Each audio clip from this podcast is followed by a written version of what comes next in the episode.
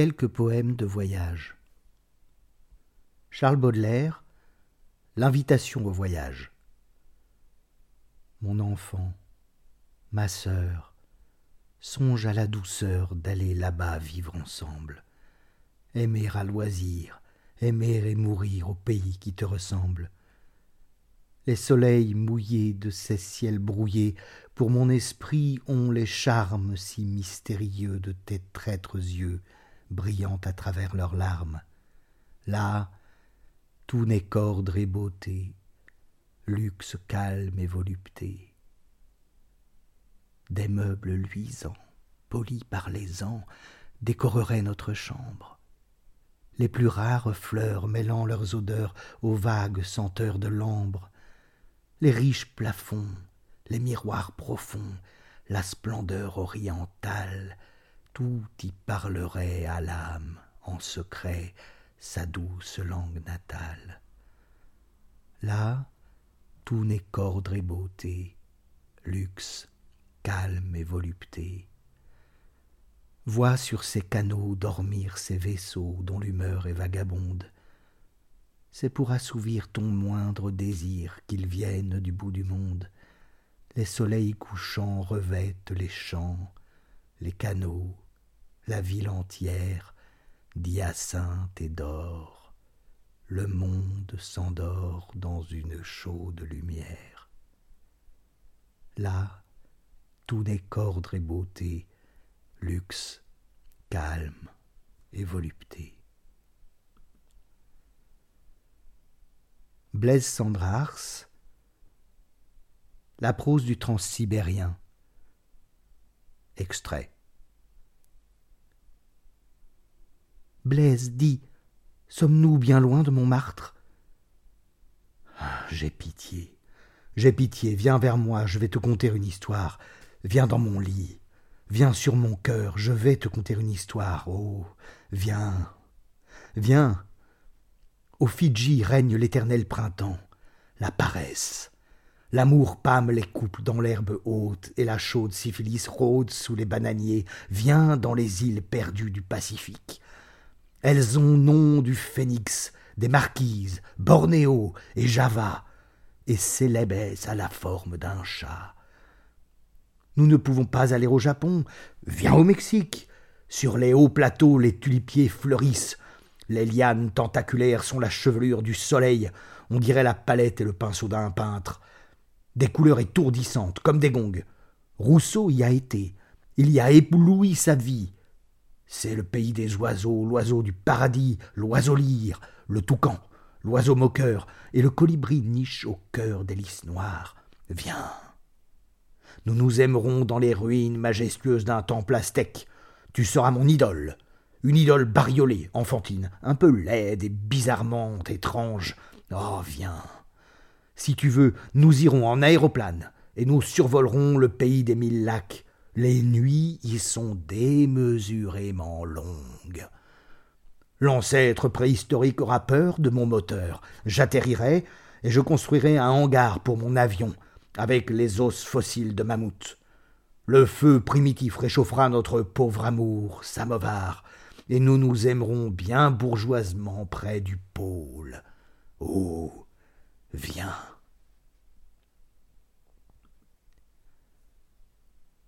Rimbaud. Au cabaret vert, cinq heures du soir. Depuis huit jours, j'avais déchiré mes bottines aux cailloux des chemins. J'entrais à Charleroi, au cabaret vert. Je demandais des tartines, de beurre et du jambon qui fut à moitié froid.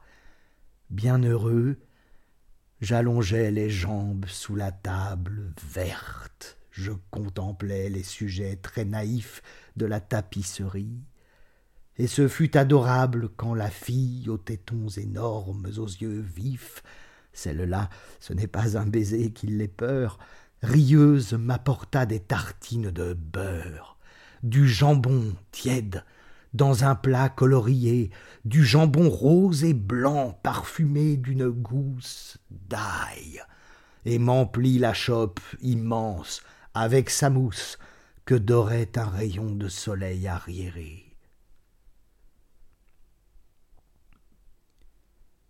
Victor Ségalen Des lointains Des lointains, des si lointains j'accours, ami, vers toi, le plus cher. Mes pas ont dépecé l'horrible espace entre nous. De longtemps, nos pensées n'habitaient plus le même instant du monde. Les voici à nouveau sous les mêmes influx, pénétrés des mêmes rayons. Tu ne réponds pas. Tu observes. Qu'ai-je déjà commis d'inopportun? Sommes-nous bien réunis? Est-ce bien toi le plus cher? Nos yeux se sont manqués. Nos gestes n'ont plus de symétrie. Nous nous épillons à la dérobée comme des inconnus ou des chiens qui vont mordre. Quelque chose nous sépare. Notre vieille amitié se tient entre nous comme un mort étranglé par nous. Nous la portons d'un commun fardeau, lourde et froide. Ah. Hardiment retuons-la, et pour les heures naissantes, prudemment composons une vivace et nouvelle amitié. Le voulez-vous, ô mon ami, mon nouvel ami, frère de mon âme future?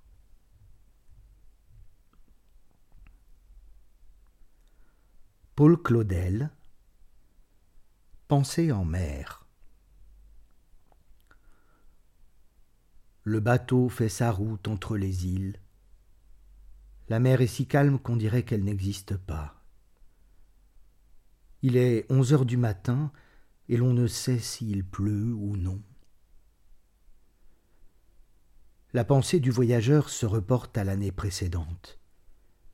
Il revoit sa traversée de l'océan dans la nuit et la rafale, les ports, les gares, l'arrivée le dimanche gras, le roulement vers la maison, tandis que d'un œil froid il considérait au travers de la glace souillée de boue les fêtes hideuses de la foule.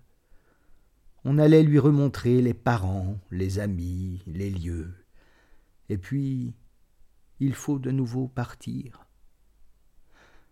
Amère entrevue, comme s'il était permis à quelqu'un d'étreindre son passé. c'est ce qui rend le retour plus triste qu'un départ. Le voyageur rentre chez lui comme un hôte.